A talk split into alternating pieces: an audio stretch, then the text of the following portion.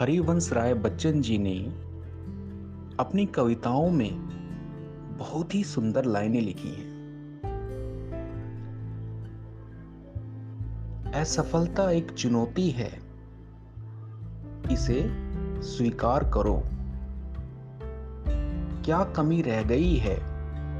देखो और सुधार करो।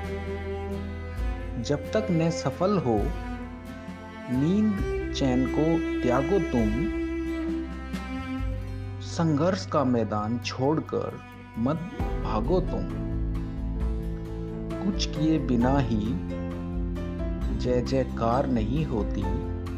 कोशिश करने वालों की कभी हार नहीं होती।